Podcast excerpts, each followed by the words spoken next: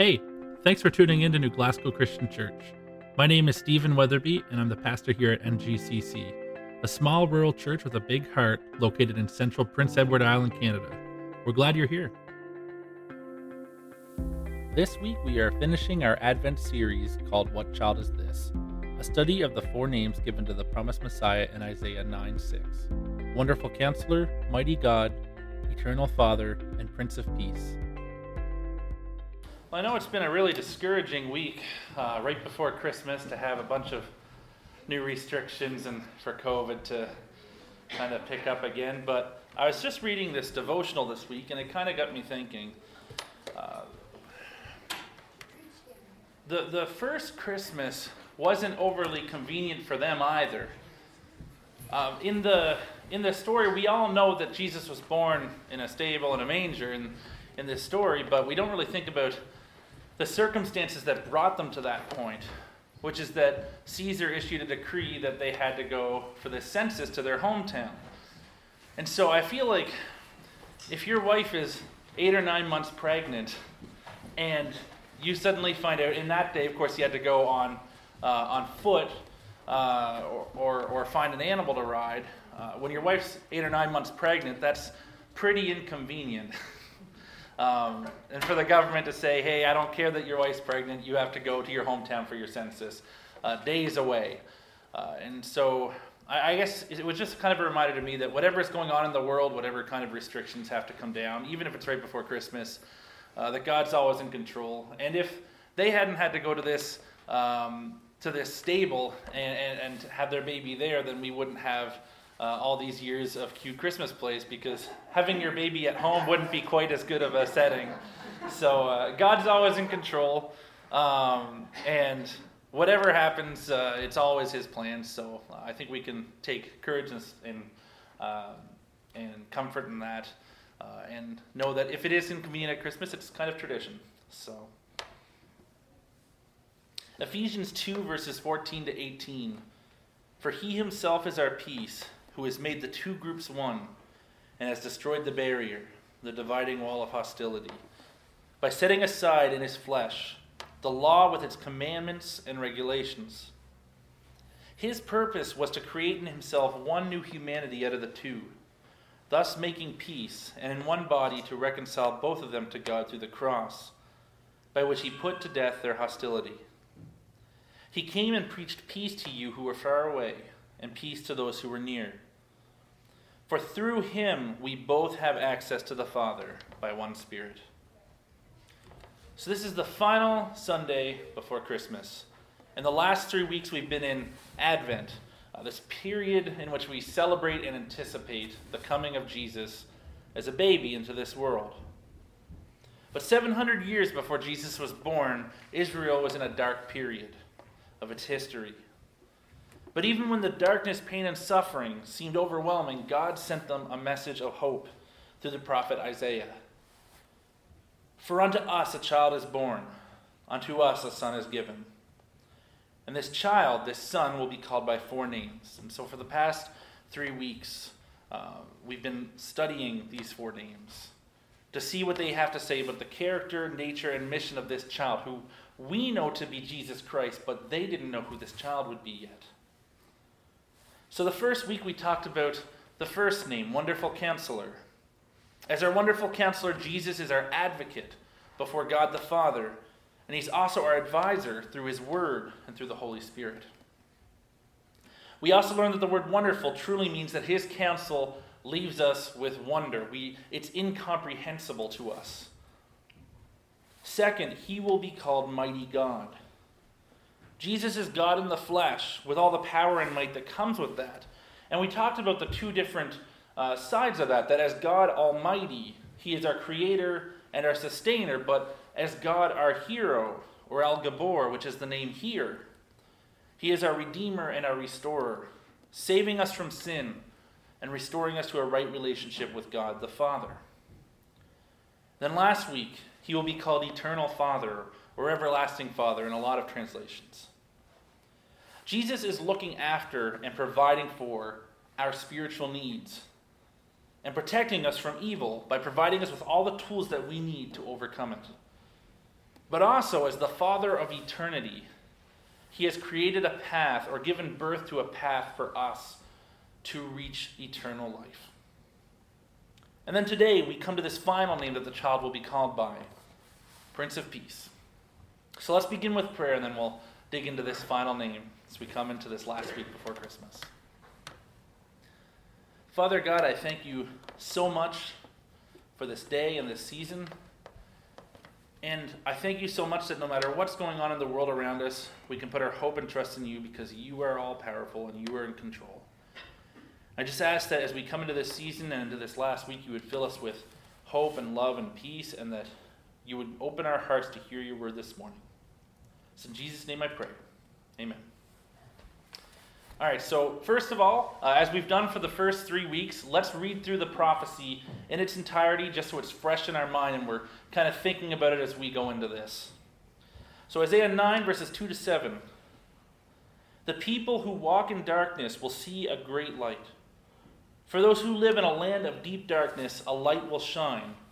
You will enlarge the nation of Israel, and its people will rejoice. They will rejoice before you as people rejoice at the harvest, and like warriors dividing the plunder. For you will break the yoke of their slavery and lift the heavy burden from their shoulders. You will break the oppressor's rod, just as you did when you destroyed the army of Midian. The boots of the warrior and the uniforms bloodstained by war will all be burned. They will be fuel for the fire.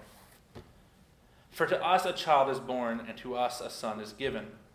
The government will rest on his shoulders, and he will be called Wonderful Counselor, Mighty God, Eternal Father, and Prince of Peace. His government and its peace will never end. He will rule with fairness and justice from the throne of his ancestor David for all eternity. The passionate commitment of the Lord of Heaven's armies will make this happen. All right, so each of these weeks, uh, I've just quickly reminded us um, why names were so important in the culture this prophecy was written in. Uh, and every week, just in case there was anyone who wasn't here, I'll give a quick recap, uh, the 30 second synopsis um, of why they're so important. So today we choose names because of the way they sound. Uh, we like the way a name sounds. Sometimes we know the meaning or we like the meaning, but we wouldn't choose a name that sounds dumb because the meaning's nice. Uh, we wouldn't do that today. But back then, they chose names because they revealed something very literally about the person who they were given to, whether it was who they were already or who they would become. And the example I've given of this is Esau. His name literally means hairy because when he was born, he had a lot of hair. So it's very literal. Uh, and then Abraham was a new name given to Abram by God, which means father of nations. So it's a very literal revealing of who he would be. Uh, and so these names, when they were given, it wasn't because they sounded nice, they meant something about that person. And the same applies here for this prophecy. These names are meant to do something for us, they're not just names. Their, their purpose in the prophecy is to tell us specifically who this child would be. And then we also talked about the fact that by choosing not one, but four names, Isaiah is also saying that one name is not enough. It's not sufficient to sum up what we need to know about this child. So this week, we come to the name Prince of Peace. Uh, and in um, all of these names, there's usually two pieces to it. So we have not just a counselor, but a wonderful counselor. Not just a God, but mighty God. And, and same with eternal Father, and then this week, Prince of Peace. So, what is peace? And I do this with all the names. It usually sounds at first like a rhetorical question, um, but I promise it's not. Uh, here in North America, we would say peace is the absence of conflict or war. Uh, if there's no war, there is peace. That's how we would define peace. Uh, it's a very simple definition. But we're going to have to go a little deeper than that here uh, because it's not sufficient to explain what this name means. It's actually a little ironic that in the very place that Jesus, or the Prince of Peace, was born, there was all, pretty much always through church history and before the church, there's always been conflict and war in this region. Just one story. I'm a, I'm a big history nerd. Uh, if you don't know that about me, you're about to find out. Uh, but back in the 1800s, in Bethlehem, there was a church called the Church of the Nativity. I think it's still there today. Um, but in the 1800s, there was a star on the church of the Nativity. And so the Roman Catholic Church one day decided they wanted to take down the star and put up their own. But the Greek, or, the Greek Orthodox Church wouldn't let them do that. Uh, and so the Orthodox Church was backed by Russia, the Catholic Church was supported by France and England, but it was Turkey who controlled Palestine at the time. So when Turkey sided with the Roman Catholic Church about this star, again, we're just talking about a star on the side of a church. Like it's not like it's a big international thing, or it shouldn't be. Um, but when Turkey sided with the Catholic Church, Russia declared war on Turkey. And then France and England jumped in and declared war on Russia. And that's what we now call the Crimean War. uh, there, there's a little more to it than that, but, um, you know, this is the, the, the town where Jesus was born. So I would say that as Christians, we have not done much better in bringing the absence of conflict or, or, or this kind of peace to the world than those before us. And history is full of these sad and depressing stories and examples of hatred and sin and evil overcoming the peace or harmonious relations or the absence of conflict. And so, if we're wondering, or if we're working with our own definition of peace today, and we're reading this, that Jesus will be the Prince of Peace, we may wonder where this peace on earth is that Jesus was supposed to bring. But that was actually a mixed message, and this is why I asked what peace is. So here, Jesus is the Prince of Peace, but Matthew 10 34 to 36 says this Don't imagine that I came to bring peace here on earth. I came not to bring peace, but a sword. I've come to set a man against his father, a daughter against her mother, and a daughter in law against her mother in law. Your own enemies will be right in your own household. So, this is the words of the Prince of Peace. So, Jesus is supposed to be the Prince of Peace, but he didn't come to bring peace. That makes no sense. How do we figure that one out? And I kind of want to jump back a couple months ago to our sermon series on James to, to kind of answer that question. Uh, you might remember back in James, we were trying to figure out the contradiction between Paul and James. Paul said that we're saved by faith alone and not by works. But James says if we have faith and no works, our faith is dead. It's useless. That doesn't make sense. but you may remember that when we concluded, we decided that they did not actually disagree. They just meant different things when they said faith. And this is something similar. Um, in English, both of these places say peace, our English word peace. Uh, but the tricky thing with translating the Bible into English is that sometimes we either translate things poorly or we just don't have a good English equivalent to use. So the word translated as peace in Matthew 10, that don't think I came to bring peace verse, it's eirene, which has um, the sense of what we would consider peace today harmonious relations and freedom from disputes, especially during the absence of war. And that's, that's very similar to what we would consider peace today.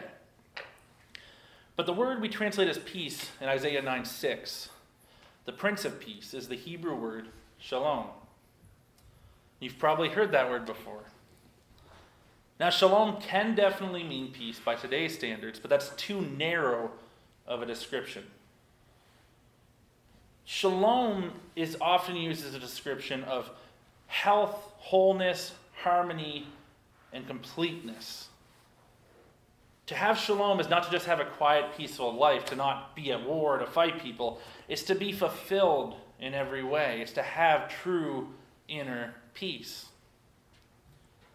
So it's very important to understand the difference here because Isaiah says the child will be the prince of shalom. But then the prince of shalom himself says to us that he did not come to bring us eirene, or peaceful and harmonious relations. He came to bring us machairan, a knife or a sword or war. So, this name, Prince of Peace, the point of it during his ministry while he was here, it's not world peace. And that's kind of a little different than what we normally think of when we hear the word Prince of Peace. It's on shalom. He's the Prince of wholeness, harmony, completeness, and fulfillment. So I think that gives us a good sense of what's meant by peace in that, fa- in that passage, the, the prophecy in Isaiah 9. So let's talk about that first part of the title, Prince, before we move forward. So, what does it mean that he's the Prince of Shalom? That's a little easier to explain. Whenever you hear Prince, obviously there's the initial assumption that we're talking about royalty. Uh, you know, someone who is connected in some sort of way to a royal family. And obviously that does play into this, um, but it's directly tied to the word peace. And, and so, in this sense, I think really it's talking about someone who's prominent or best in their field at what they do. Have you ever heard the, the phrase, he's a prince among men? Uh, that's a good example of this. It's someone who's best at someone, outstanding in their area. So, applying that to this title, shalom is health, wholeness, harmony, completeness, fulfillment. And this child, Jesus, is the prince of that. He's the best and most prominent at bringing shalom into this world. Now, all these names that we've studied tell us something about who this child would be. This is who this child would be. He isn't just a bringer or a deliverer of peace, he is the Prince of Peace. Eirene peace is all about people in the world getting along. But shalom is about something bigger. It's inner spiritual peace, uh, peace that fills all of you. And that is what this child will bring to us and what he delivers to us. So, with that understanding of this title uh, and what it really means, and also understanding, as with all of these titles, that Jesus is the only person who could possibly fill this role for us, let's talk about what that means for us and how it impacts our lives today. So, first, if Jesus is the Prince of, of Shalom and you have accepted him, Jesus has brought you completeness, wholeness, and fulfillment. He has brought you shalom. In our natural state, after the fall of humanity, we are in a state of rebellion against God. We chose sin. And because of that, we were unacceptable and under God's condemnation. Not because he hates us, but because he is a perfect being whose very nature cannot be in the presence of evil. Now, God is also omnipotent, which means all powerful. He can do all things, which means He can stand in our presence. We just can't stand in His. And you see that uh, in the Exodus when God comes down on the mountains and the Israelites come up, and God tells Moses, make sure they don't come up on the mountain or they will die. And that shows both that He can't be in our presence because we'll die because He is all good and we are evil, but also it shows His love for us. He doesn't want us to die. He loves us and He created us to live in His presence. He walked in the garden with us. But once we sinned, we had a debt. The wages of sin is death. And that left us separated from God. And it introduced sin into the world and pain and suffering. You can't just remove the core of your identity as a created being to live in the presence of God and not notice the large hole that's left in its place. We've spent thousands of years trying to fill this hole with whatever earthly pleasures that we can whether it's money, love, lust, adventure, music and art, religions, anything. We're trying to fill the hole with created things that can never truly satisfy us or bring us shalom. But through this child, through Jesus, our debt is paid. We are free from the chains of sin. And now God has come to live in us through his Holy Spirit, bringing us true shalom, inner completeness, fulfillment, and peace. Romans 5:1 says, Therefore, since we have been made right in God's sight by faith, we have peace with God because of what Jesus Christ our Lord has done for us.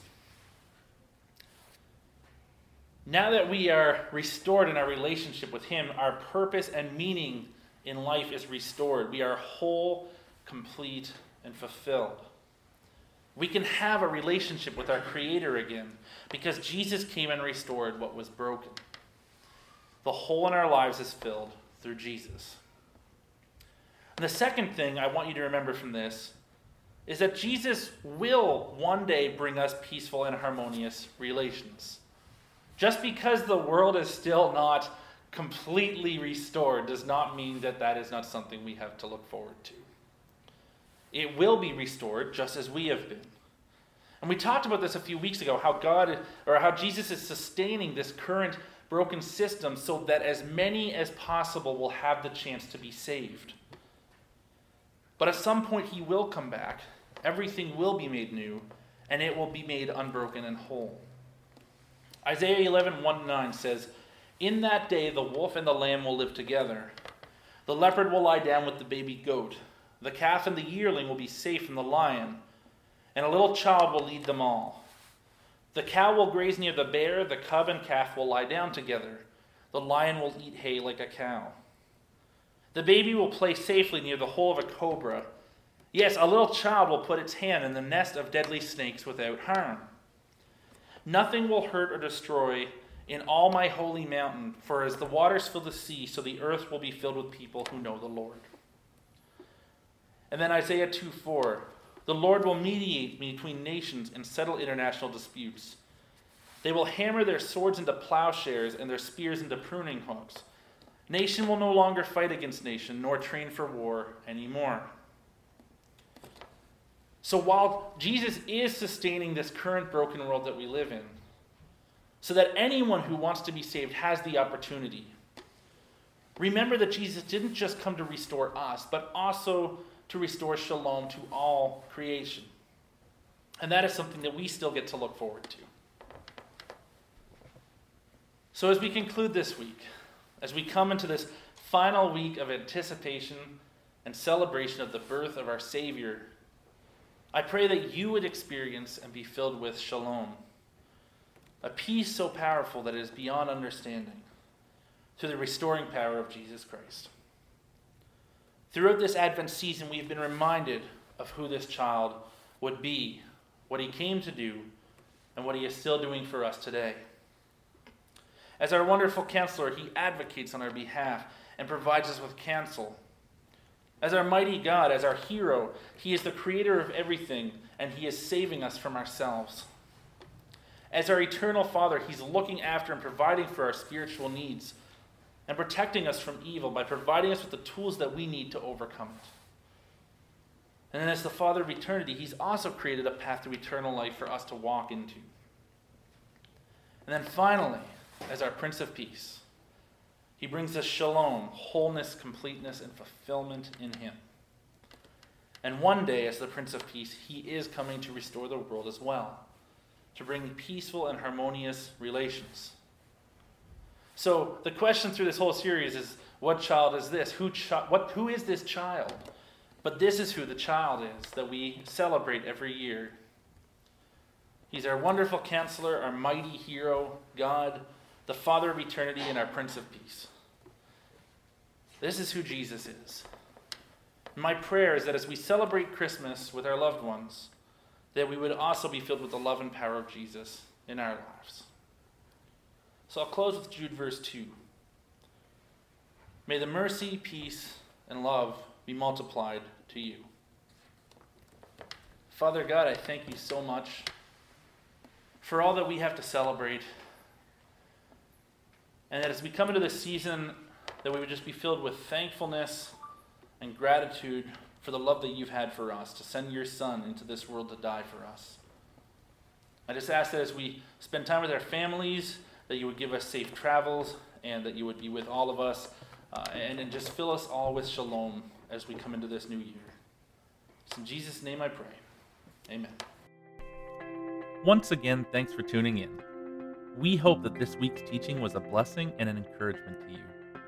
If you live in the New Glasgow area, we would love for you to come and to join us for our Sunday gathering.